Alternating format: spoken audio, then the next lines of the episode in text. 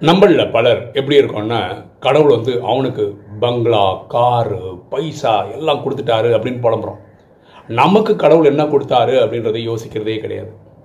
யார் ஒருத்தர் தனக்கு கிடைச்ச பொருளுக்கெல்லாம் இறைவனுக்கு நன்றி சொல்கிறாங்களோ அவங்களுக்கு தான் நியாயமான விஷயங்கள் கிடைச்சிக்கிட்டே இருக்கும். எண்ணம் போல் வாழ்வு.